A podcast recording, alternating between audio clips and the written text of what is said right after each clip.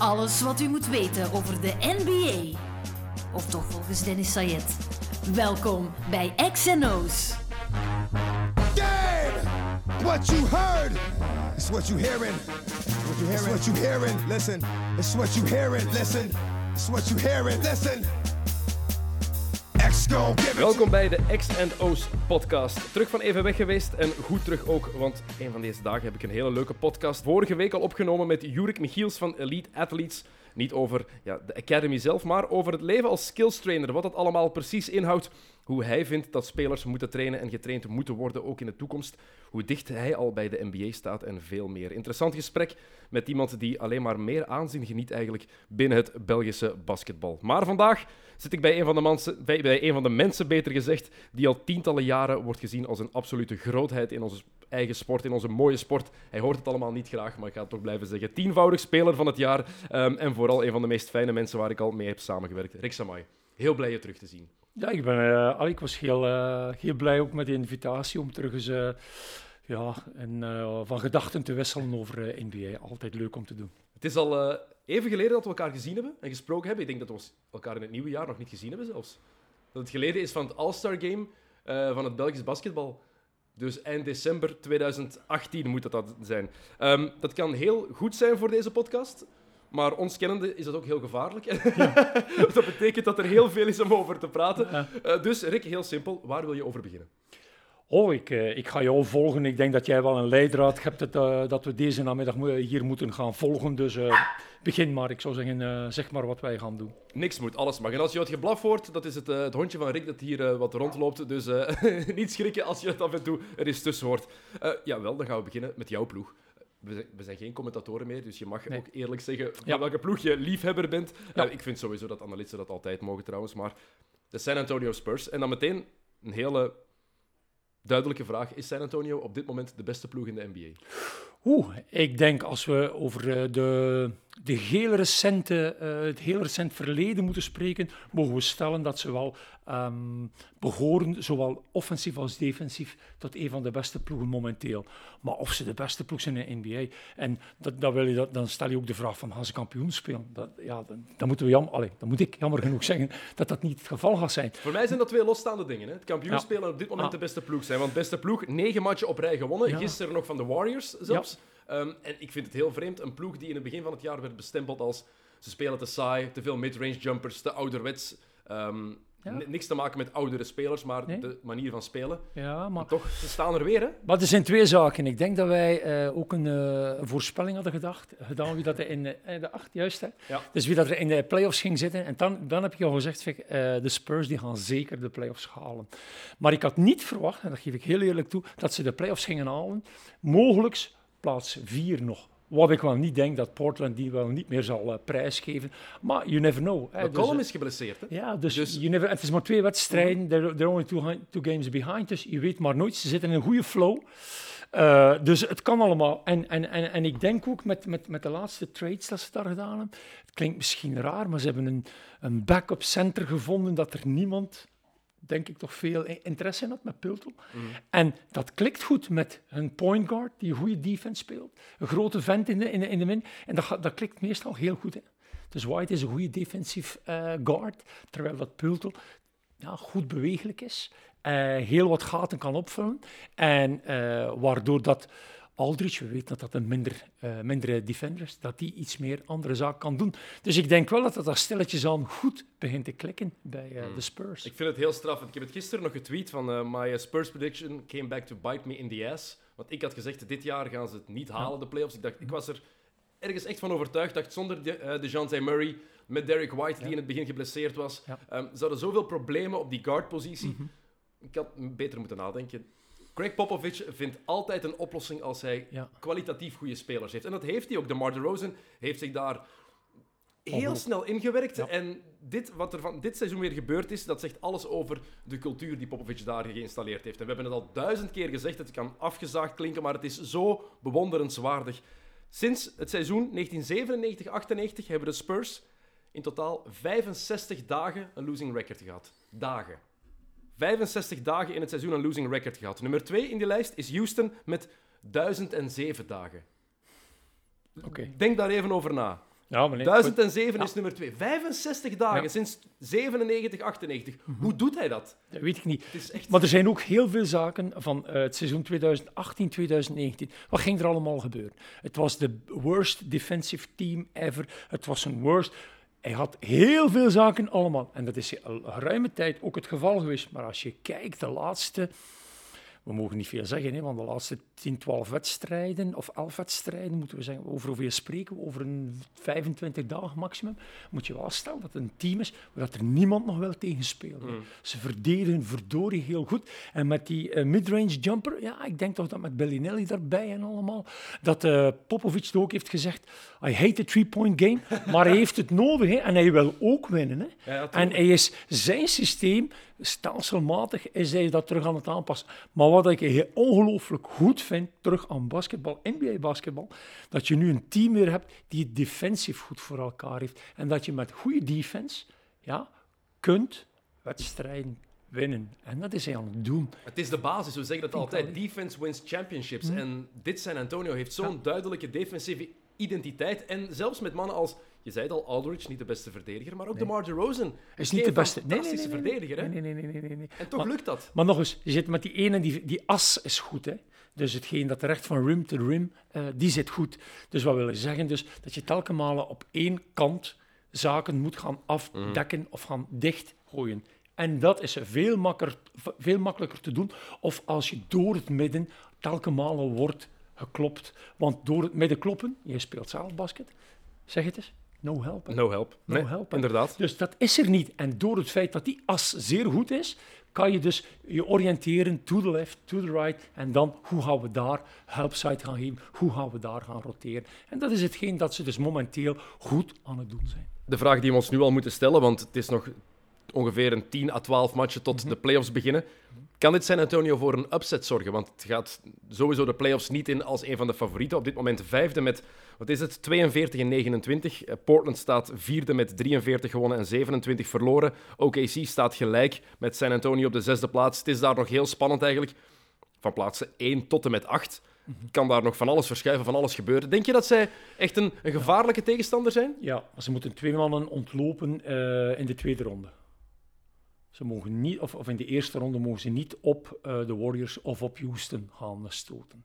Maar als ze Denver kunnen trekken en laten we zeggen dat Portland nu vier blijft, dan denk ik wel dat ze doorgaan naar de volgende ronde. En dan weet je het nooit meer. hè. En Portland vooral, ik zou niet tegen Portland wedden, maar met die blessure van CJ McCollum. Nee, juist. Je weet nooit wanneer die helemaal weer fit gaat zijn Nee. en ze hebben hem wel nodig. Klopt, maar ze hebben wel een ongelooflijk goede thuisreputatie. Het zijn maar een twaalftal wedstrijden. Ik moet nu heel eerlijk zijn, ik ken de, de, het restant van hun eh, programma ken ik niet.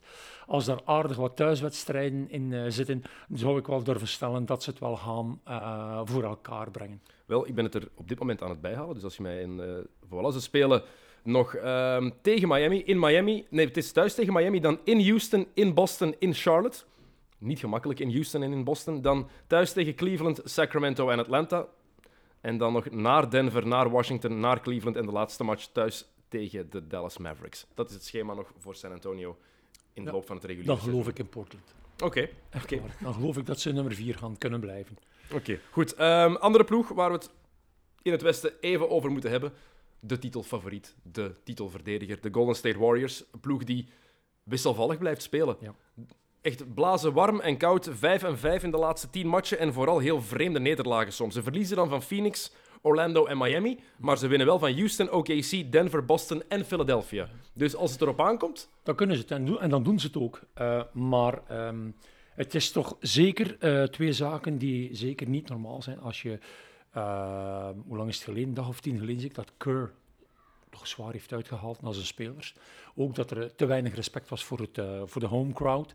En dan hoor je wel bepaalde spelers zeggen van oké, eh, ons thuispubliek moet meer involved zijn, betrokken. Clay Thompson vooral. Ja. Sorry, hè? Nee, nee, dat moet je afdwingen, hè? Excuses, nee. Speel zoals dat je kunt spelen en wees gerust. Hè? Dat publiek volgt Het is niet omgekeerd. Hè. Mhm. Het is niet, eh, je moet, eh, allee, ik vind niet dat je de kar voor het paard moet eh, spannen, want ik ken geen enkel publiek die al één basket heeft gemaakt.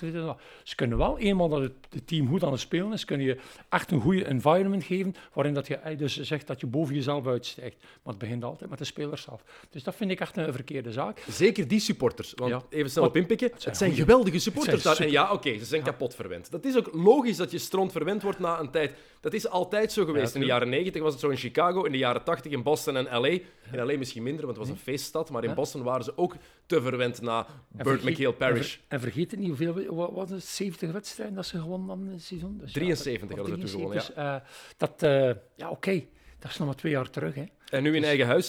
Het ding is, ja, ze hebben al tien keer verloren in Ja, eigen huis. En eigenlijk, deze ploeg zou niet op 48 en 22 mogen staan. Als je kijkt naar de kwaliteit die daar zit. Ja. Maar dat zegt, dat zegt net ook alles over wat er dit seizoen aan het gebeuren is. Eén, alles wat daar gebeurt, komt onder een gigantisch vergrootglas. Ja. En terecht als je vier keer bij de finals hebt gehaald en daar drie titels van hebt gewonnen en zoveel talent hebt. Ehm, maar langs de andere kant, deze ploeg is ook gewoon minder aan het spelen, vooral defensief. Ja, En dat probleem blijft voorlopig. Ze staan veertiende in defensieve efficiëntie. ik- maar ik, ik, je haalt het aan. Ik denk dat ze daarom ook nog met een, eh, een defensive center, met Bogut, dat ze, wat is het, een dag of drie, vier geleden eh, aangetrokken hebben. Dat is volgens mij het alternatief dat ze gaan bieden op het offensief eh, gebeuk van eh, Cousins. En daarnaast gaan ze dus teruggrijpen naar de traditionele waarden. Misschien ja, afkijken een beetje van hetgeen dat ze bij de Spurs aan het doen zijn. Hè. Dus wees gerust dat er heel veel wordt geanalyseerd. Bogut is ook niet die beste center, hè, maar het is ook een goede defensieve, goede positioning. en een klootzak. Ja, natuurlijk. Goed bedoeld, hè? Ja, ja, ja, ja, ja. positief gezegd een klootzak, hè? Ja, ja, ja, ja. Op het veld is dat die. Extra eikel die je nodig ja, hebt. Ja, tuurlijk. En hij kent het huis. Hè. Ik denk niet dat hij drie trainingen heeft nodig gehad om... Nee, maar dat is het zo. Hè. Op eh, Kevin Durant was die er al? Ja, zeker. Hè. Die was er al. Nee, Was er- is, die was er nog niet. nee. Dus dat is de enige nieuwe jongen wat, wat dat hij een beetje moet aan aanpassen. Maar als je aan Kevin Durant niet kunt aanpassen, dan kun je aan niemand aanpassen. Ehm, Dus, het, eh, mooie, het mooie is, het is, mensen die ook zeggen, Bogut die was er gestopt, is ehm, afgelopen Nee. seizoen MVP geweest in Australië. MVP. Ehm, heeft zijn eerste match net gespeeld. Weet je hoeveel seconden het heeft geduurd voor hij zijn eerste fout heeft opgepikt? Vijf. 9 seconden. Toch. Moving screen. Oké, ja goed. Ah, dan had hij een beetje... Had hij een beetje moeten aanpassen. Hè? Dus eh, in, die, in die laatste twee, drie jaar serieus. denk- Maar ik dacht dat hij een compleet seizoen heeft gespeeld in Australië. Dus dat is ook een groot voordeel. Completely good in shape. En wat moet hij daar gaan doen? Ja, oké, een beperkt aantal minuten. Nu waarschijnlijk heel snel ingepast worden. Eh Cousins een beetje laten rusten met die eh, sore, eh, Ja. soreness dat hij een Dus beetje ja, heeft. heeft wat pijn van de voet, opnieuw aan zijn voet. Ja. En dat vind ik heel zorgwekkend. Natuurlijk, hij was wel goed. Ehm, tegen San Antonio was hij niet fantastisch. Tegen Nee. Philadelphia was hij goed. goed, tegen. Houston was hij ook best wel goed. Hij begint met momenten beter spel te vertonen, Cousins. En toch heb ik het gevoel dat hij geen grote rol van betekenis gaat spelen in de Nee. playoffs. In mijn ogen zorgt hij gewoon voor een extra optie. En als het nodig is, dan kan Curry hem erop zetten en is het vijf minuten lang de bal inside dumpen. Dat je die postplay ook hebt. Maar ik denk dat er series gaan zijn. Stel je voor dat je tegen Houston echt uitkomt in een seven-game series en het wordt hoger en hoger tempo. En je hebt echt die defensieve stabiliteit nodig. Ja. En ze willen klein spelen bij Ja. Golden State. Dan denk ik dat het bestaat dat Cousins een kwartiertje per, max, per match maximum speelt. En dat kan een probleem worden. Want Cousins gaat het volgens mij niet helemaal aanvaarden. Ja, maar goed. Ja. Vrees ik. Als hij eens wel een, ring pakken, dan gaat hij toch iets moeten aanvaarden hoor. En eh, als je erbij nog ook zegt tegen Houston, moeten we ook zeggen, een, eh, tegen een Clint Capella, gaat hij ook niet doen wat dat hij eh aan wil doen hoor. We hebben eh, het geluk gehad, ehm, een zestal weken geleden hebben we hem live zien spelen. En ik heb hem heel goed geobserveerd. Ik zei ook in mijn eigen, kerel, jij hebt nog maanden nodig voordat dat jij terug hè, gaat kunnen basketbal spelen. En dat heb ik het voornamelijk completely out of shape, weight, dus eh, niet, geen atletisch eh, uitzicht, dus echt de waarheid. Dat was heel- ervoor ook al niet helemaal. Nee, hè? nee, nee, maar dus oké, als je dat al niet had, dus je kunt gaan denken, als je de, hoe lang is hij uit geweest? Ja, laten we afronden, een jaar. Ja, dus zoiets. dat zijn niet dan de mensen die ongelooflijk hard trainen, die op alles gaan gaan letten. Dus daar is, zeker ook niet voor gekend. Dus volgens mij, op een opnieuw fitte, mag je rekenen op de, de nieuwe season. Vind je dat hij in die ploeg past, eigenlijk? Offensief wel. Dus je moet rekenen als ze dus. eh, ehm, het, het is een team dat 45, 48 punten op een quarter kan, eh, kan scoren. Hè. En kan van overal. Dan past hij daar perfect bij. Eh gaan ze hem overdreven nodig hebben in die playoffs als het meer en meer om te doen is, dan denk ik dat hij naast de rotatie gaat vallen. Wat wel heel duidelijk is voor deze ploeg. Ik heb net al gezegd, die defense die moet beter. Ik denk dat dat hun grootste focuspunt moet zijn voor de start van de playoffs. Want als we kijken naar alle kampioenen, dan heb ik het over de laatste 50, 60 jaar, dan moeten we terug tot aan, aan de jaren 50. Er is maar één ploeg die een middelmatige defensie, een middelmatige verdediging had en kampioen is gespeeld. Dat waren de LA Lakers in Wou ik net 2001. Die hadden 15e, 16e Ja. verdediging in het reguliere seizoen. Hebben die knop kunnen omdraaien in de playoffs. Mhm. Klopt. Geen enkele andere kampioen had een defense die uit de top 5, 6 viel. Kan dit Golden State die knop omdraaien? Jawel, Ja? daar ben ik van overtuigd. Ja. Waarom denk je? Waarom denk ik dat? Omdat ze ehm, zelf ehm, aan het triëren zijn welke wedstrijden dat ze goed willen spelen. Je hebt, het, je hebt ze daarnet opgenoemd, tegen wie dat ze verliezen. Maar dat zijn teams, dat ze allemaal in april, eind april, mei komen ze die allemaal niet meer tegen. Maar als het om te doen is en als het gaat moeten gebeuren, ben ik er bijna van over, dan ben ik ervan overtuigd dat die mannen eh, heel zwaar, heel zwaar gaan uitpakken. Daar Ja. geloof ik wel in. En die defense, we weten het ook, ze kunnen het. Mhm. Het is gewoon een kwestie van wanneer gaan we het doen. Maar je ziet ook wel dat een Draymond Green bijvoorbeeld niet meer de Draymond Green Nee. van drie jaar geleden is. Is echt een stap trager Zeker geworden. offensief, hè? Ja, Zeker ik, maar ik offensief is defensief hij. ook. Zijn verstand, hij, heeft dat, hij ziet het altijd wel waar Mhm. hij moet staan, maar ik vind zijn snelheid van uitvoering is daar gewoon veel minder. En dat is Ja. logisch ook met, met, met de jaren. Ja. Maar ik vind het bij hem heel opvallend. Hm, Oké. Ja, bij, bij mij is, het- is het al eh, enorm opgevallen, dus wat dat hij maar eh, productief, eh, qua productiviteit Mm. nog brengt. Dus, ehm, maar op zich is dat in feite niet zo, eh, niet zo'n groot probleem. Als de andere vier, Cousins inclusief, als die op het terrein Mm. staan, ja, dan is dat een, een puntenmachine tot en met die op het terrein staat. hè. Denk je dat het mogelijke vertrek of de onzekerheid rond de toekomst van Kevin Durant op die ploeg weegt? Want Draymond Green heeft gezegd, maakt me niet uit waar hij naartoe gaat. Als hij blijft, blijft hij. Als hij weggaat, gaat hij weg. Maar hij is hier nu nog en dus gaan we samen nog een titel pakken. Ik, ik, ik lees ook van eh, dus, eh, dat hij twee, eh, twee op de drie zegt van dat hij naar New York zal gaan. Dus waarbij dat hij zegt van ja, maar ik heb geen uitstaans met New York. Eh, hoe, in, in- in welke, in- op welke manier zijn die spelers onderling tegen elkaar bezig met eh, waar ze naartoe gaan? Ja, dat is ook een, een zaak dat wij niet echt goed weten. En weegt dat door? Ik, eerlijk gezegd, ik denk dat niet. Ik denk dat die, als die focus daar komt in de maand mei en juni om die ring te nemen, en we weten het allemaal, een ring. Maar in de loop van een seizoen denk ik wel dat dat een invloed kan hebben op een ploeg. Dat, waar, als je dan denkt, kom, we hebben hier zoiets moois en Ja, waarom kan je niet gewoon zeggen, ik blijf of ik zorg Ja. voor een beetje, een beetje Ja. duidelijkheid of ja zekerheid? maar is het ook niet zo... eh, we zijn aan het wachten tot dat play-offs zijn. Totdat de Absoluut. maand mei Dat is, sowieso. totdat de maand juni is, dat we mogen tonen wie dat we zijn. En dat ze eh, voor hebben gehad in de 70 wedstrijden winnen. En eh, hè, op het einde hè, word je eraf gereden, op de laatste bergrit word je er afgereden. Hè, dus, terwijl dat je 250 kilometer op kop hebt gereden. Dus ik denk dat ze daar niet meer mee bezig zijn. Echt niet. Want volgens mij zijn ze zelfs niet bezig om de beste record te hebben, overal.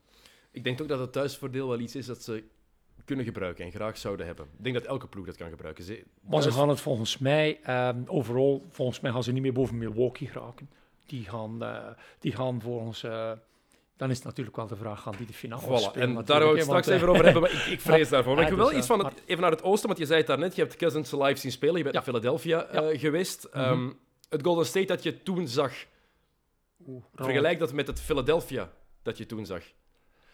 Ehm, Hoe kan je die allebei inschatten? twee zaken. Ik heb eh, Philadelphia ongelooflijk hard zien werken tegen een controlerend Golden State Warriors.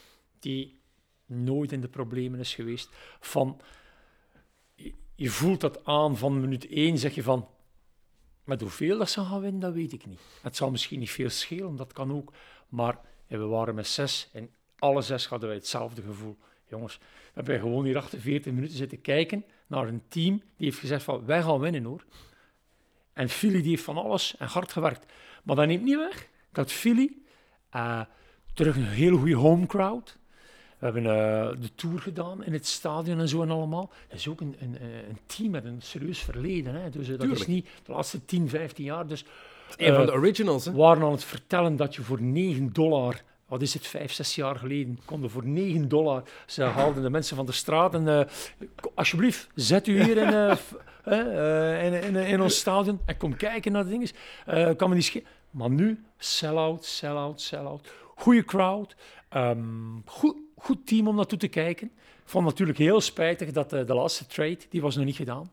Dus eh, Tobias Harris was er die nog was, niet. die was er nog niet bij. Ehm, dus als je nu kijkt naar dat vijftal die er nu op staat. eh, En toch is het vreemd, als je dat vijftal ziet spelen, op het einde van een match, die, die, die ploeg die, waar Brad Brown dan voor kiest, op papier klopt het helemaal met J.J. Redick als vijfde man. Dus Harris, Simmons, Embiid, um, Butler en Redick. Dat klopt helemaal. En toch op het veld klopt dat niet. Het wringt een beetje. Er is, er is altijd iemand die daar niet helemaal bij lijkt te passen. Die chemistry dan op, op zo'n cruciale momenten, die, die klopt voor mij nog niet. En Redick loopt daar een beetje verloren op zo'n moment. In mijn ogen tenminste, puur oogtest als ik, als ik daar naar kijk. Hè. En dan denk ik ook verder na meteen op het einde van een belangrijke match. Stel in de playoffs, je staat één punt achter of je staat gelijk met nog één shot. Wie gaat dat shot uiteindelijk Voilà. pakken? Ik, ik weet er één die de bal altijd gaat opeisen. Dat is Jimmy Butler, want die Ja. denkt dat hij het altijd gaat doen. Maar ik denk dat, dat dat kan wel eens een probleem worden voor Philly. Die crunch time r- rotatie en, en plays. En Brad Brown die moet daar ook betere beslissingen in nemen, in mijn ogen. Want als ik in de laatste vier minuten speel met een Joel Embiid, die mag van mij geen shot buiten de driepuntlijn pakken op zo'n moment. Hè. 18% trouwens de laatste Ja, maanden. goed. 18.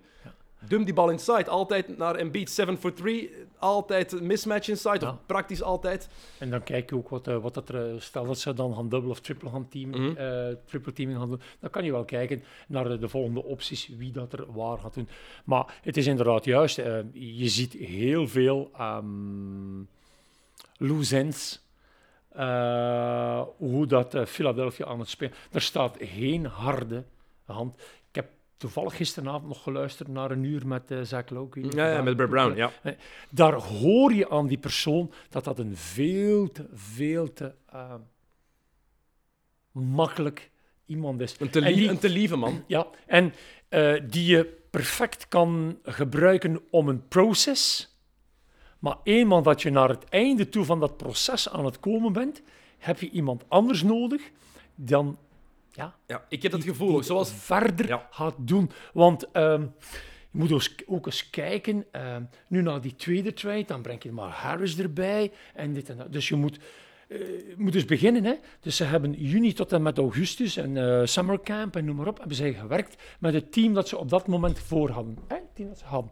Dan opeens doodleuk zeggen ze van oké, en je vraagt wel aan, aan de coach, heb je daar inspraak in gehad? Hmm. Volgens mij heel weinig. Eh, de laatste uren dan dat de trade gebeurd is, denk ik, is de coach ervan op de hoogte gebracht. Mhm. Dus dan zeg ik van, ja, hoe? Niet te veel geen inspraak wat dat betreft. Dus dan moet je dus met je Jimmy Butler gaan en dan krijg je nog eens Tobias Harris. En wat ik persoonlijk vind is, dat vijftal dat- waarvan dat jij spreekt, dat iets wringt. Eén, en laten we ons noemen, te grote naam zit daartussen. Er moet daar één iemand, een meer een waterdrager, terug bij komen. Dus Harper.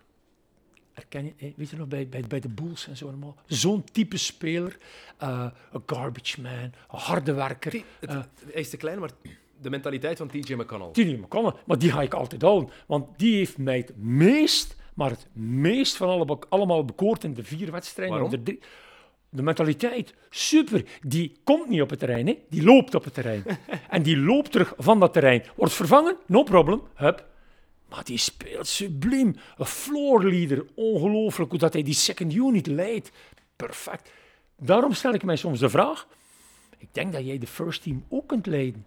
Maar ja, dan zit je natuurlijk, wat ga je doen met Ben Simmons, die uiteraard veel meer kwaliteiten heeft. Mm, Inderdaad. En Landry Shamet hebben ze bijvoorbeeld laten gaan voor Tobias Harris. Nooit had ik die laten gaan. Never. Die is zo goed is zo bij de. Clippers. En kan goed. meer dan shotten alleen. Hè? En zo jong nog. Dus waar is, waar is een plafond? Dat weet nog niemand. Nee, feit. Dus die, feit. die, zou ik no- die had ik nooit weggedaan. Ehm, wat ik wel denk, is dat mensen Philadelphia een beetje onderschatten. Nog altijd, omdat ze het in het reguliere seizoen ook wat wisselvallig doen met alle Mhm. met, op sommige momenten. En omdat de kritiek is die we ook net geven, dat de, Mhm. die chemistry in het, op het veld daar nog niet helemaal is. Ehm, en dat het soms nog wat zoek is. En ik heb het gevoel dat wij ook allemaal Jimmy Butler heel hard onderschatten. Door alle drama die erbij is gekomen, door alle kritiek die we op zijn persoon hebben gehad, Mhm. Ja. die ook terecht was. Dat we daardoor een beetje zijn basketbalkwaliteiten zijn gaan onderschatten. Dat we dat een beetje denken, dat we niet meer goed weten hoe goed Jimmy Butler eigenlijk wel echt is. En ik denk vooral in de playoffs, ja, ze hebben zoveel talent, zoveel star power, dat als ze daar de juiste rotatie in kunnen vinden in de playoffs, want de rotatie in de playoffs is ook helemaal anders, dan ga je naar 7, 8 man, 9 maximum, maar ik veronderstel 8 man, dan denk ik dat dit Philadelphia wel eens heel gevaarlijk gaat kunnen worden. Maar ik ben het wel met je eens. Brad Brown is in mijn ogen ook een beetje zoals Mark Jackson bij de Warriors was en Doug Collins bij de Bulls in de jaren 90. Phil Jackson heeft het verder gepakt, Steve Kerr heeft het verder gepakt. Je haalt ze allebei aan. Dat is hetgeen dat ik denk dat het ehm, bij Jimmy Butler een beetje wringt. En hij had het misschien zelf niet graag horen. Maar hij heeft een zeer harde hand van coach nodig. Omdat hij zelf niet de juiste beslissingen neemt. Hij heeft echt iemand nodig die de juiste beslissing wel gaat nemen. Ja? En dan denk ik dat de combinatie Butler-Brown, dat dat niet de juiste combinatie is.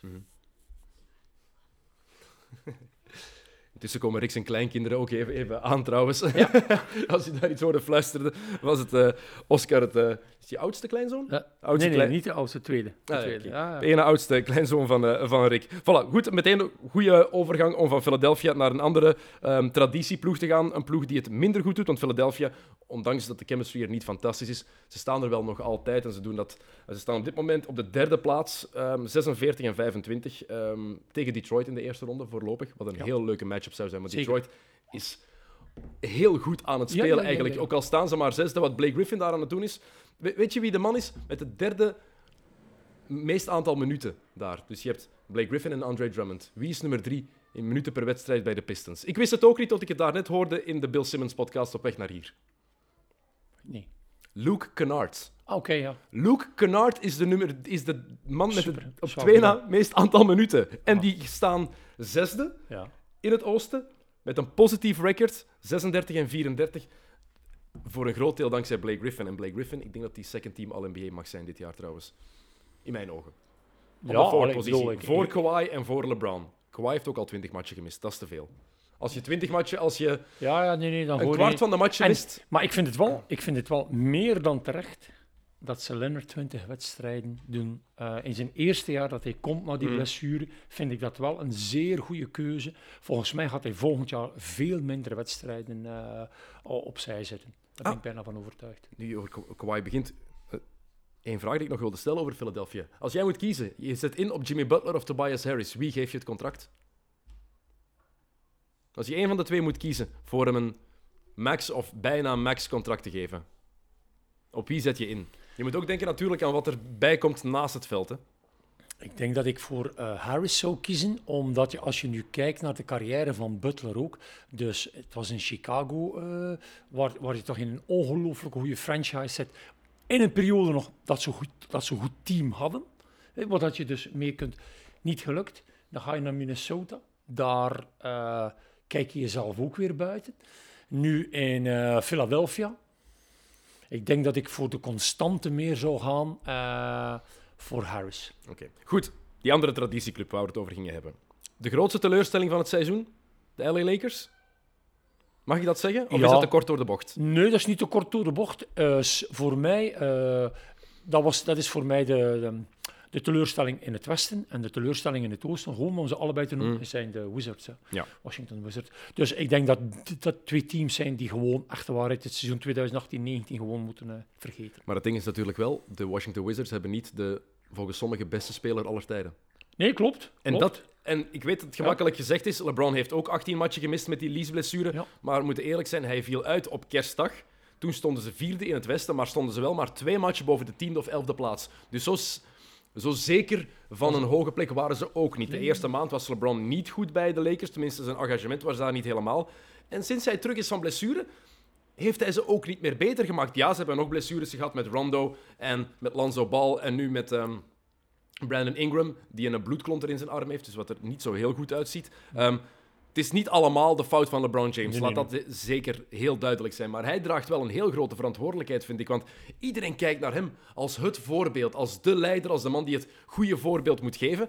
En ik vind dat hij dat niet altijd gedaan heeft en nu ook nog niet, niet altijd doet. Er was dat ene tekenende beeld dat hij op het uiteinde van de bank zat tijdens een time-out. Letterlijk vijf stoelen verwijderd van al zijn ploegmaats en dat hij zich gewoon niet moeide, niet engageerde. Hij liet alles gewoon gebeuren zoals het was en hij liet de ploeg eigenlijk letterlijk rechts liggen. Links liggen, maar ze zaten allemaal rechts van hem. Ja. En Nee. dat is, vind ik, een fout voorbeeld, een fout signaal. Zeker van iemand die wij allemaal kennen als een geweldige ploegmaat.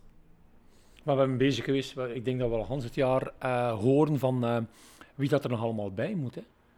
Dus ik denk toch dat ze LeBron hebben binnengehaald om eh, één, playoffs te halen. En twee, toch uit terug serieus wat uitstraling gaan, gaan brengen En het enige wat ik al Hans het jaar heb gehoord is van, oké, eh, wie gaat er eh, volgend jaar om ehm, resultaten te behalen? Wie gaan we binnen al? Maar wie wil, de vraag is ook die je erbij moet stellen. Wie wil er met LeBron spelen op dit moment? En dat is Een max, een max contract. Ik denk dat het eh, heel, heel, heel moeilijk gaat op worden. zijn om leeftijd daar, nu. Is er, wordt er 35 dit jaar? Oké, pas in december, maar wordt er 35 Ja, dit jaar? En vooral, het is, het is al 16 jaar in de NBA. Dat, dat, zelfs een superman als LeBron James begint dat ooit te voelen. Mhm. En ik vind vooral die ingesteldheid, één in defense ergens, maar vooral die mentale ingesteldheid een heel erg groot probleem. En Kevin Durant heeft het een tijd geleden gezegd. Rond LeBron is het toxic. Hij kon daar zelf niet goed mee lachen, James. Maar ik vind dat eigenlijk waar. En dat is niet zijn eigen schuld allemaal. Het komt ook door de media, door alles wat daar rond gecreëerd wordt. Tuurlijk. Maar het is wel een beetje een giftige sfeer, denk ik, om daar rond te zitten. En je merkt dat heel hard dit jaar bij de Lakers, dat het voor heel veel drama zorgt. Door gewoon door LeBron te hebben en door de doelen die LeBron ook heeft. Hij weet, ik heb niet heel veel tijd meer. Het moet binnen dit en twee, drie jaar gebeuren. Ehm, ze gaan pro- geprobeerd om Anthony Davis binnen te halen en dan hebben ze bijna iedereen daarvoor op willen geven. Ja, in de kleedkamer, als jij 21 jaar bent en je hoort Tuurlijk. dat de grote leider je weg wil, Ja, dan wringt dat, denk ik. Tuurlijk wringt dat. En dat is ook, eh, dat is ik probeer eh daarnet te zijn, maar ze zijn, ze zijn al Hans het jaar aan het kijken wie dat er moet bijkomen, wie dat er moet bijkomen. Maar dan heb je ook altijd de andere kant. Ja, maar goed, wie gaat erbij komen? Dus dat wil zeggen, assets, wat ga je opgeven allemaal? Ah, die, die, die, die, die en die.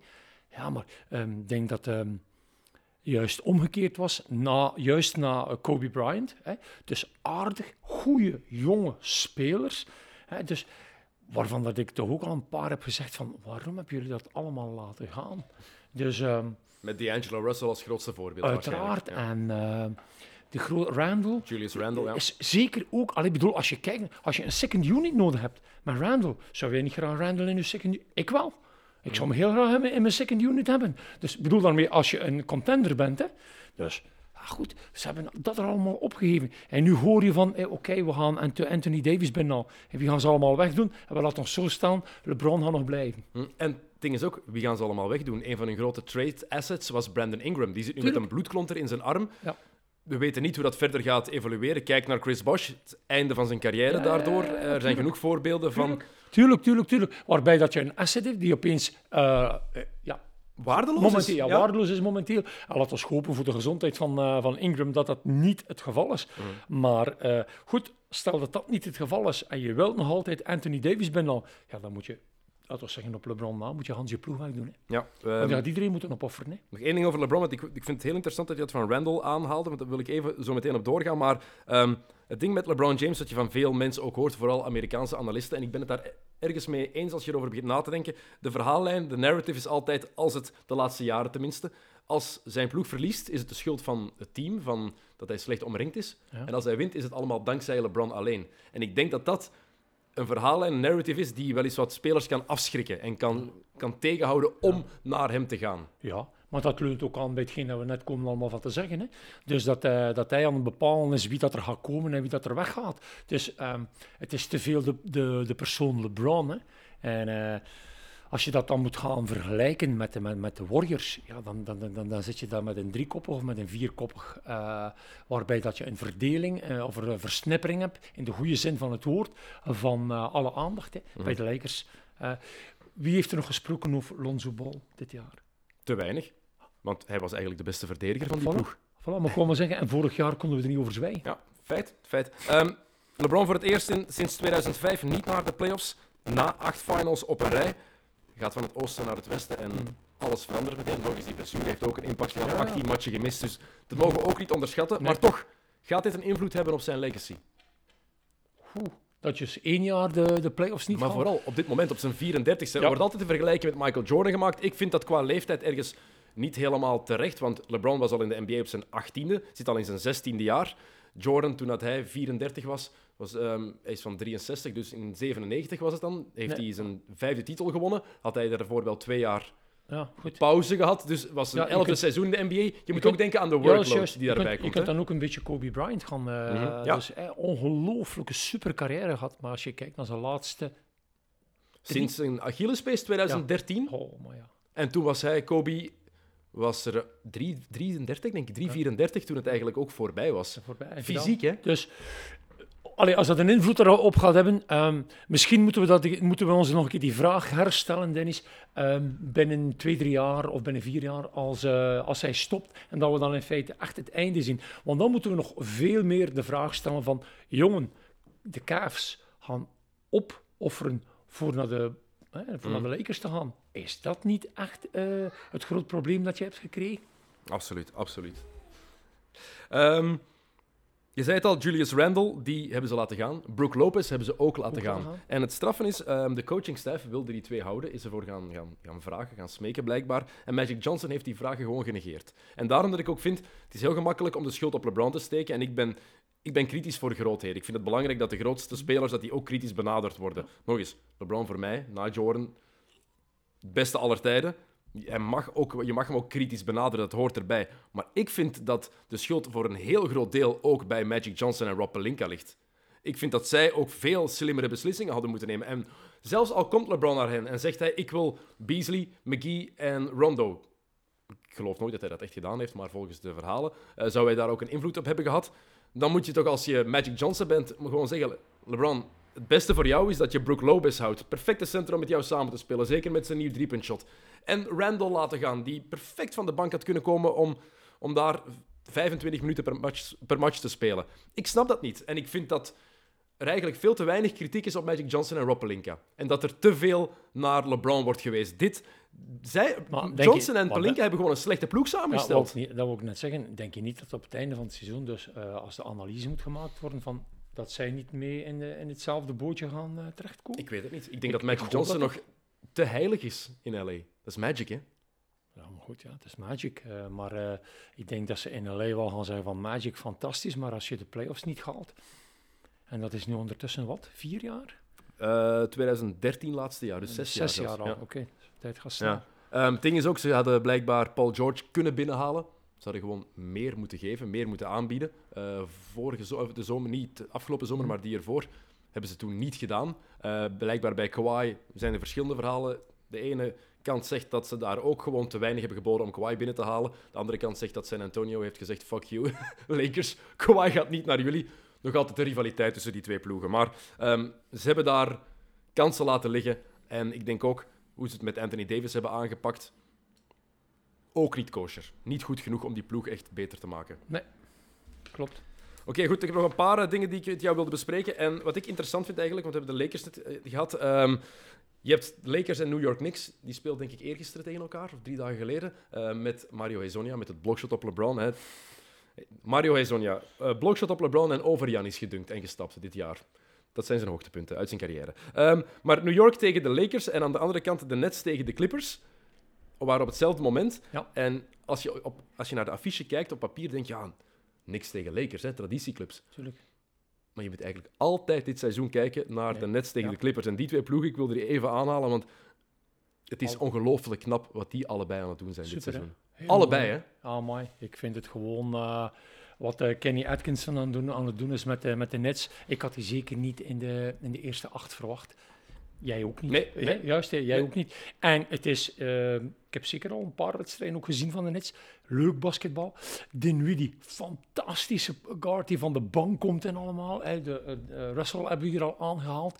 Eh, dus nee, het, het, het is zeker een aangenaam team om te zien spelen. En dan inderdaad, en dat blijft voor mij ook een verrassing, dat de Clippers, ondanks het feit dat ze alles en iedereen hebben weggedaan, die staan op eh, playoff. eh, Nee, die, die staan niet op playoff, die gaan in de playoff zitten. Op dit moment, Nee, de- ze staan ze- 8e, ja. 42 en als je 30. kijkt- als Ze staan zeven matchen voor de nummer 9. voilà. Dus eh, ze zitten zeker in de playoffs. Ze weten juist nog niet of ze 8, 7, Ja. 6 of 5 gaan zijn. Dus, en het blijft goed draaien, hè? En iedereen dacht na die Tobias Harris trade, oké, ze tanken. Ja.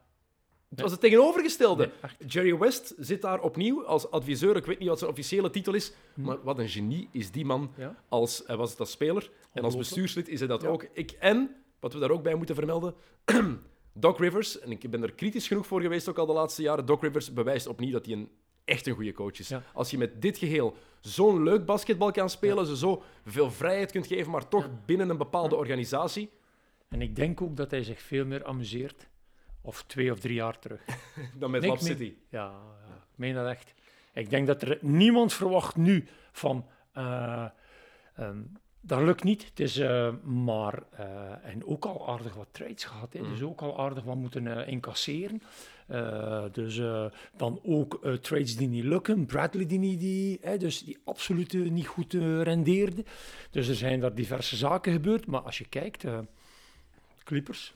Ik vind het indrukwekkend. En wat Rick ook net zei, wat je net ook zei, ehm, spelen allebei leuk basketbal. En de Nets, een van de leukste ploegen om te zien. Als je. League Pass hebt, op een, en je hebt op een avond, in het Kijken. weekend, een nacht niks te doen, kijk naar de Nets. Ja. Ik weet het, het zijn de Nets, maar Ja. ze spelen echt superleuk basketbal. Wat was het? Dat was met dat buzzard shot hè, van Lou Williams. Hè? Lou Williams heeft Die, die, ja, be- die de wedstrijd bepaalt, zeker. Hè? gisteren... Ja. Wat, tegen wie was het? Was dat, dat, eh, hij het scoort? Tegen wie was dat? Dus, eh, Ik heb, te, ik heb te veel gezien de laatste dagen. Het is, eh, het fenomenaal. Ehm, goed, paar quick hits nog, voor ik je laat gaan. Ehm, eerst even, we hadden het over Brooklyn, dus gaan we door met de Knicks. En even een simpel statement. James Dolan is een dikke loser. Eh, eigenaar van de Knicks heeft een fan verbannen uit Madison Square Garden, wat die gewoon dit zei, sell the team. Er is videobewijs van.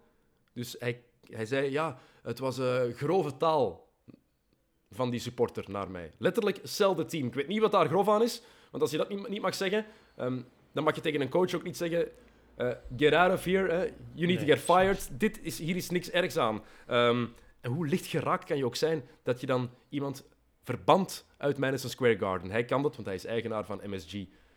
En ik denk, Je Trouwens- gaat, daarmee, je gaat daarmee heel veel tegenstand eh, creëren. dus, en dat klinkt echt niet goed. gaat, je gaat toch ook grote free agents tegenhouden zo, om naar New York te willen komen. En Kevin Durant en Kyrie Irving, hè, twee mannen waar het meest over Ja, gepraat wordt, om naar New Ja. York te gaan. Als ik hen ben en ik weet dat een eigenaar daar zo'n invloed probeert te hebben en zoveel verkeerde beslissingen heeft genomen, want het is eigenaar sinds 1999. Mhm. Ja, het laatste jaar dat ze de finals hebben gehaald. Daarna heeft hij overgenomen. Sindsdien 12 verschillende coaches, 10 seizoenen met 50 nederlagen, 7 keer in de playoffs en nu het zesde jaar op rij dat ze de playoffs niet halen. Nee. Maar als, je, als, als ik nu Kyrie Irving ben of ik ben eh, Kevin Durant, je hoort mij niet stellen, je hoort mij niet zeggen dat je niet moet uitkijken naar een ander team. Dat kan. En dit, maar naar New York gaan? Ik ga liever naar de Nets dan, denk ik. Ik weet niet. eh, ik, ik, ik denk niet dat je. De enige manier waarop dat je dus een beetje uit die slump kunt geraken in New York is echt met eh, een, een, een, een, een jong team samen gaan brengen die goed is. Niet makkelijk, ik weet dat. En waarbij dat je een paar jaar, en als je na twee, drie jaar terug een beetje krediet hebt opgebouwd, dat je dan kunt zeggen van oké, now we need one or two max. Ik vrees ervoor daar. Echt waar. Ik vrees- Ze gaan puur op die free agents inzetten. Of het gaat lukken, ik heb er mijn twijfels bij. Ehm, en ik denk dat James, James Dolan daar een hele grote invloed eh, op heeft. Trouwens, als je het nog niet gezien hebt thuis, ga naar ehm, het YouTube-kanaal van The Ringer. Eh, Ze hebben een nieuw lied gemaakt. Ze hadden al Halleluja over Luka Doncic. Nu hebben ze Sell the Team op de tonen van Let It Be van de Beatles. Een mooie ode aan eh, James Dolan. Zoek het op, het is fantastisch gemaakt. Geschreven door een journalist en ge- gezongen door een andere. Het is, het is, het is echt het is geld waard. Ehm, nog een paar andere ehm, dingen die ik snel wilde bespreken met jou, Rick. Ehm vraag je, zijn de Milwaukee Bucks for real? Ja, ik vind natuurlijk wel heel spijtig de Brogdon, hè, die daar eh, een serieuze schakel natuurlijk ook is. En hij gaat zes tot acht weken oud zijn. Ja, ja, ja. Dat dus lang. dat is ehm playoffs. Dat, dat lukt niet meer, dat, die intensiteit is te groot. Eh, en zijn de Milwaukee Bucks for real? Ja, zeer goede coach. Maar Dus- die, dat ontbreken van Brogdon gaat in de playoffs een grotere impact hebben dan we denken, vrees ik. Want elke keer als dit seizoen, als Eric Bledsoe wat minder speelde, was er Brogdon om het over te pakken. Ja. Hij was een hele solide shooter dit seizoen. Ja, klopt. 50-40-90 is hij zelfs Ja, dit jaar, denk dus, ik. eh, dat is een uitzonderlijk clubje. Mhm. Ik heb mijn twijfels voor Milwaukee in de playoffs. Ik denk echt dat het een regular season ploeg is. En vooral wat ik ook heel eh, relevant en interessant vond, was eh, Amin Al-Hassan, die zei dat van ESPN. Die zei, speel tegen hen zoals de Pistons in 2004 tegen de Lakers hebben gespeeld. One-on-one coverage van Giannis. Laat hem 50 punten per match scoren. Hou de rest Ja. eruit. Dan ga je, kan je misschien nog een beetje problemen hebben met Middleton. Maar eh, zoals je zegt, de rest kan je al, allemaal perfect aan. Hè. Dat is juist. Tony Snell, Ja. Nikola Mirotic, Ja. ehm Ilya Sova zit daar ook, Eric Bledsoe. Het is, Giannis laat die ploeg draaien. En dat is het ding wel. Natuurlijk. Giannis is wel de MVP. Voor mij toch. Jawel, jawel. Tot op vandaag. Ja, zeker. eh, Het zijn nog maar 12 ja, matchen. ja. Er zijn, Klopt. sommige, excuses, er zijn sommigen die toch wel voor James Harden willen gaan. Nee. Voor mij is het Giannis Antetokounmpo met voorsprong. En hoe meer ik daarover ben beginnen nadenken, wist dat, dat we eh, een podcast gingen opnemen, hoe meer het me eigenlijk verbaast hoe goed hij is geworden. Ik ben in 2015 naar Milwaukee gaan kijken, in Milwaukee zelf, in het Bradley Center toen nog. Je kan de speler die hij toen was nog in geen 100 jaar vergelijken Nee. met wie hij nu is. Fysiek eenal, maar ook gewoon hoe slim hij is geworden op een basketbalveld. Jawel, jawel. En eh, ook de, var- de variatie die je brengt in zijn spel. Zowel defensief als offensief. Dat is een, eh, als je dan nog moet zeggen, Harden ten opzichte van... eh, nee, ik denk, ik, ik, ik kies re- resoluut voor Giannis. Maar waarom dat je dan natuurlijk ook wel... Het is een buitenlander, jongen. Dus dan moet je echt 10, 15, 20 procent beter zijn. Best record in de league Ja. telt ook mee. Tuurlijk, 53 voor mij en toch? 18. voor mij toch? En daardoor is Boetenholzer voor mij trouwens ook coach of the year. Ja. Door hoe hij die ploeg heeft omgevormd. Ongelooflijk. Ehm, Leidt hij ongelooflijk goed. Eh, laat hij laat die ook echt wel ehm, veel vrijheid, Mhm. veel ruimte. Ehm, is ook een team dat op een ongelooflijk groot oppervlak eh offense aan het spelen is met, hè, met, met hun gunners erbij. Dus ehm, Het is, het- de ploeg is goed opgebouwd. En Ja. ik denk dat Boedenholzer ook heel blij is dat hij zich niet meer moet bezighouden met alle dingen die erbij komen. Bij Atlanta was hij ook mee general manager. Door de hele, hele drama met Brian Ferry desto- eh, destijds. Ja. Nu moet hij puur coachen en daar is hij het best in. tuurlijk. Absoluut het best in. Ehm Janis MVP, Mike Boedenholzer, coach of the year. Zijn we het allebei dus over eens. Ehm, is Dirk Nowitzki de beste Europese speler aller tijden? Heeft vannacht Will Chamberlain gepasseerd. Passeerd. Opnieuw staat nu zesde op de topscorerslijst. En ik vind dat heel interessant om te denken aan ja, die... Het is altijd een leuke discussie, wie is de beste ooit, bla bla bla. Moeilijk om tijdperken te vergelijken, dat weet ik ook. Maar Europese spelers, als je daar naar kijkt, er zijn een paar namen die automatisch in je opkomen. En ik vind het vooral interessant omdat Janis natuurlijk op termijn in dat lijstje gaat thuis horen. Dat lijkt me wel, wel duidelijk. Maar nu je hebt Tony Parker, je hebt Pau Gasol, je hebt voor altijd Drazen Petrovic, je hebt Arvidas Sabonis, die je ook niet mag vergeten. Ja, nee. Ehm, maar Dirk Nowitzki, dat is een Duitser van 2,14 meter die basketbal veranderd heeft als sport. Letterlijk als sport veranderd heeft. Hij was de eerste echte stretch voor. Oké, Bill Laimbeer deed dat daarvoor ook een beetje. Ja. Maar zoals Nowitzki was daar niemand. nee. En nu staat hij bij de zes beste scorers aller tijden. Laat hem op vandaag. Allee, voor mij heeft ook een ring. Ja, en ja, absoluut. Dus, ik bedoel, niet, ook niet onbelangrijk. Als beste speler van Ja, die ploeg. Ja, ook al. Dus ehm, wat er volgend jaar of in meer... Maar als we kijken op vandaag, denk ik dat hij voor mij op nummer 1 staat. Ja. Een carrière van 20 jaar, hetzelfde team. Hè, dus... eh, Maar hij moet wel stoppen na dit jaar. Als je hem ziet lopen, ja, ja, ik weet niet hoe het bij jou zit, maar ik voel zijn pijn. Ehm, hij, hij, hij zal waarschijnlijk ook wel eh, eh, een reden hebben gehad waarom dat hij nog een jaar heeft willen doen of, of erbij doen. Is dat misschien dan ook een afscheidstournee dat hij eh, heeft gedaan of zo. Maar ik denk ook, en volgens mij heeft, heeft hij het ook wel goed door dat het voor hem einde verhaal moet zijn in, wat is het, halfweg Mhm. april. Heb je Russell Westbrook gezien tegen die supporter in Utah? Ehm, nee, ik heb die supporter eh, zijn, zijn, eh, zijn reactie gehoord. Genoeg, En, eh, genoeg getuigen die dat tegenspreken, dus Ja. zijn, zijn, Ja. zijn Ja. getuigenis. Ehm, de fan die naar Westbrook zou geroepen hebben: eh, Get back on your knees like you're used to. Wat natuurlijk een verwijzing is naar de slavernij destijds in de States en wat helemaal niet kan. Het pu- Nee, nee, het publiek in. Utah staat er ook onbekend om een groot aantal racisten daartussen te hebben. Ehm, vind je dat Westbrook het recht heeft dan om als iemand zo'n dingen naar je roept, natuurlijk totaal niet kan en onaanvaardbaar is, en terecht trouwens ook dat Utah hem heeft verbannen, ik denk for life denk ik, dat Ja. hij niet meer mag binnenkomen. Dus binnen. correcte racisme, daar is nooit plaats voor. Maar mag Westbrook dan ook antwoorden: I'm gonna fuck you up and I'm gonna fuck your wife up too? Of is dat dan ook weer een, een, een, een, een stapje te ver? Ja, natuurlijk. Dat laatste ook. Maar je moet één ding weten. Hè. Dus met die courtside stoelen allemaal, je zit op 30 centimeter van die spelers. Hè. Dus je kunt er ook... bij, is dat nu juist gezegd? Ze werken het in de hand. Maar eh, het is wel zo, je laat dus eh, toe dat er tot op... ja, ja, neus tot neus... Maar is dat een excuus? Want ik vraag me altijd af, als, jij, als je als supporter... Want dit waren mensen... In Utah is de zaal iets kleiner. Zitten ze Ja, nog ja. dichter bij het, Ja, publiek. Daar is tussen de courtside seats en de, de stands... Daar is amper ruimte tussen, wat in andere zalen wel het geval is. Maar de dingen die zij roepen... En dat is in het voetbal trouwens net zo. Wat er allemaal geroepen wordt tegen sommige mensen... Waar ik van denk, als jij daar alleen mee... Als je die op straat tegenkomt... Dan durf je nog geen hallo zeggen zelfs. Nee, dat is juist. Maar in, in de tribune durf je wel de coolste gast zijn... En hem uit te scheiden voor de rot van de straat. Je hebt twee zaken. Hè. één, een speler op het terrein is ook de speler niet naast het terrein. Hè.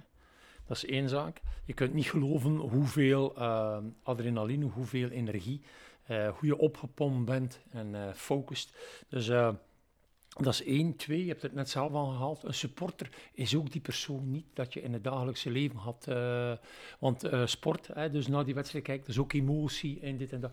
Maar de lijn overschrijden, ik denk dat ze langs beide zijden zwaar zijn overschreden. Hè.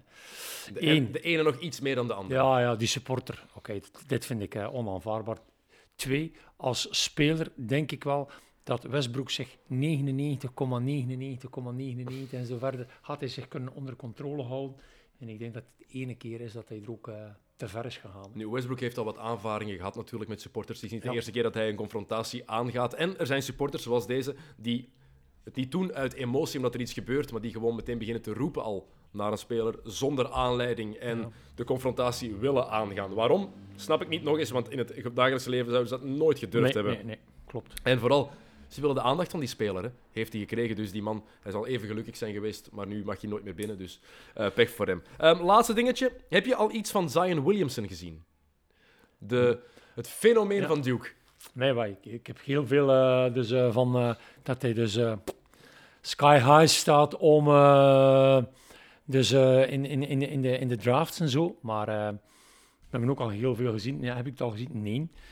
Maar twee, ehm, eerst eens kijken. eh, NBA. ik hoop het, ik hoop het dat het een. eh, maar eh, als we moeten kijken, we hebben toch ook al een paar keer de laatste. Want deze gast is atletisch gezien. Ik heb nog nooit zoiets gezien. Nog nooit. En volg, ik volg het basketbal, de NBA nu toch ook al wat jaar en college basketbal ook. LeBron op zijn 18e was een- een fenomeen. Dit is, is belachelijk. Deze gast is 6 foot 7, 2 en 1, weegt 130 kilo, maar is sneller dan iedereen, is quicker dan iedereen, gewoon uitvoeringssnelheid, en is ook nog eens de meest waanzinnige atleet, springt hoger dan iedereen die er is, en heeft een goed basketbal-IQ. Dit, zou dit kan echt een, een once-in-a-generation speler worden. Ik zeg niet dat hij een, een LeBron James is, hè, maar atletisch gezien nog nooit zoiets in college tegengekomen. Dus ik denk, als die gast gezond blijft, als hij niet meer door zijn schoenen barst, want hij is een tijd geleden Ja, door zijn schoenen... gezien? Dat heb, je- dat heb je wel gezien. Ja. Veel, ik hoor van veel NBA-liefhebbers die nog niks van Zion hebben gezien, Ja. zeggen van ja, maar ik heb hem wel door zijn schoen zien barsten. Dat heb ik ook gezien. Dus, eh, maar eh, nee, eh, van... ik, kan, ik kan daar twee zaken op zeggen. Dus uiteraard, ehm, als het gaat over atletisch vermogen, en als jij zegt dat je nog nooit iemand hebt gezien die dat allemaal kan, Is, Dan- is 18, hè?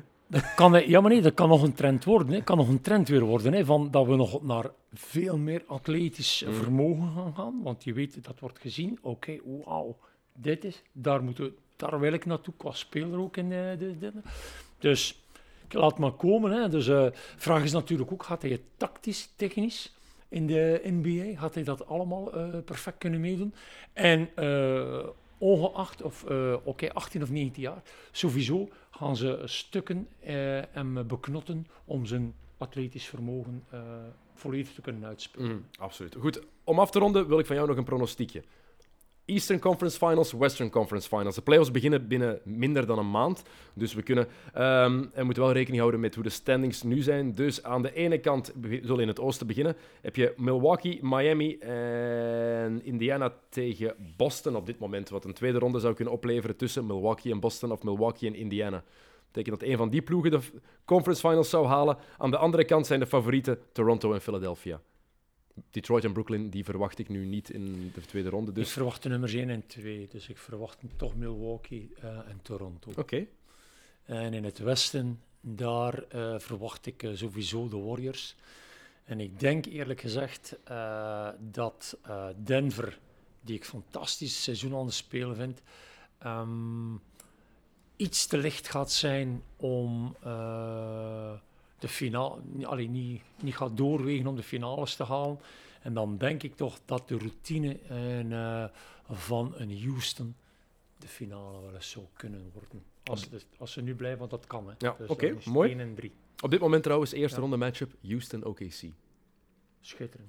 op dit moment. Dat is de eerste ronde. Ja, Eh. Paul George, zijn schouder, daar gaat het niet goed mee, jammer genoeg. Eh, Nee. Dat is een groot Ja. probleem. Oké, goed. Ik ben benieuwd of je eh, voorspelling gaat uitkomen, Rick. Eh, ik ben heel blij dat ik, nog, dat ik nog eens met je over de NBA heb kunnen praten.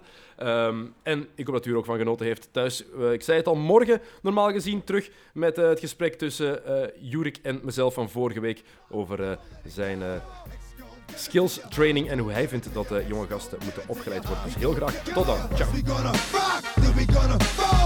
Let it pop, don't let it go. X gon' give it to ya, he gon' give it to ya. X gon' give it to ya, he gon' give it to ya.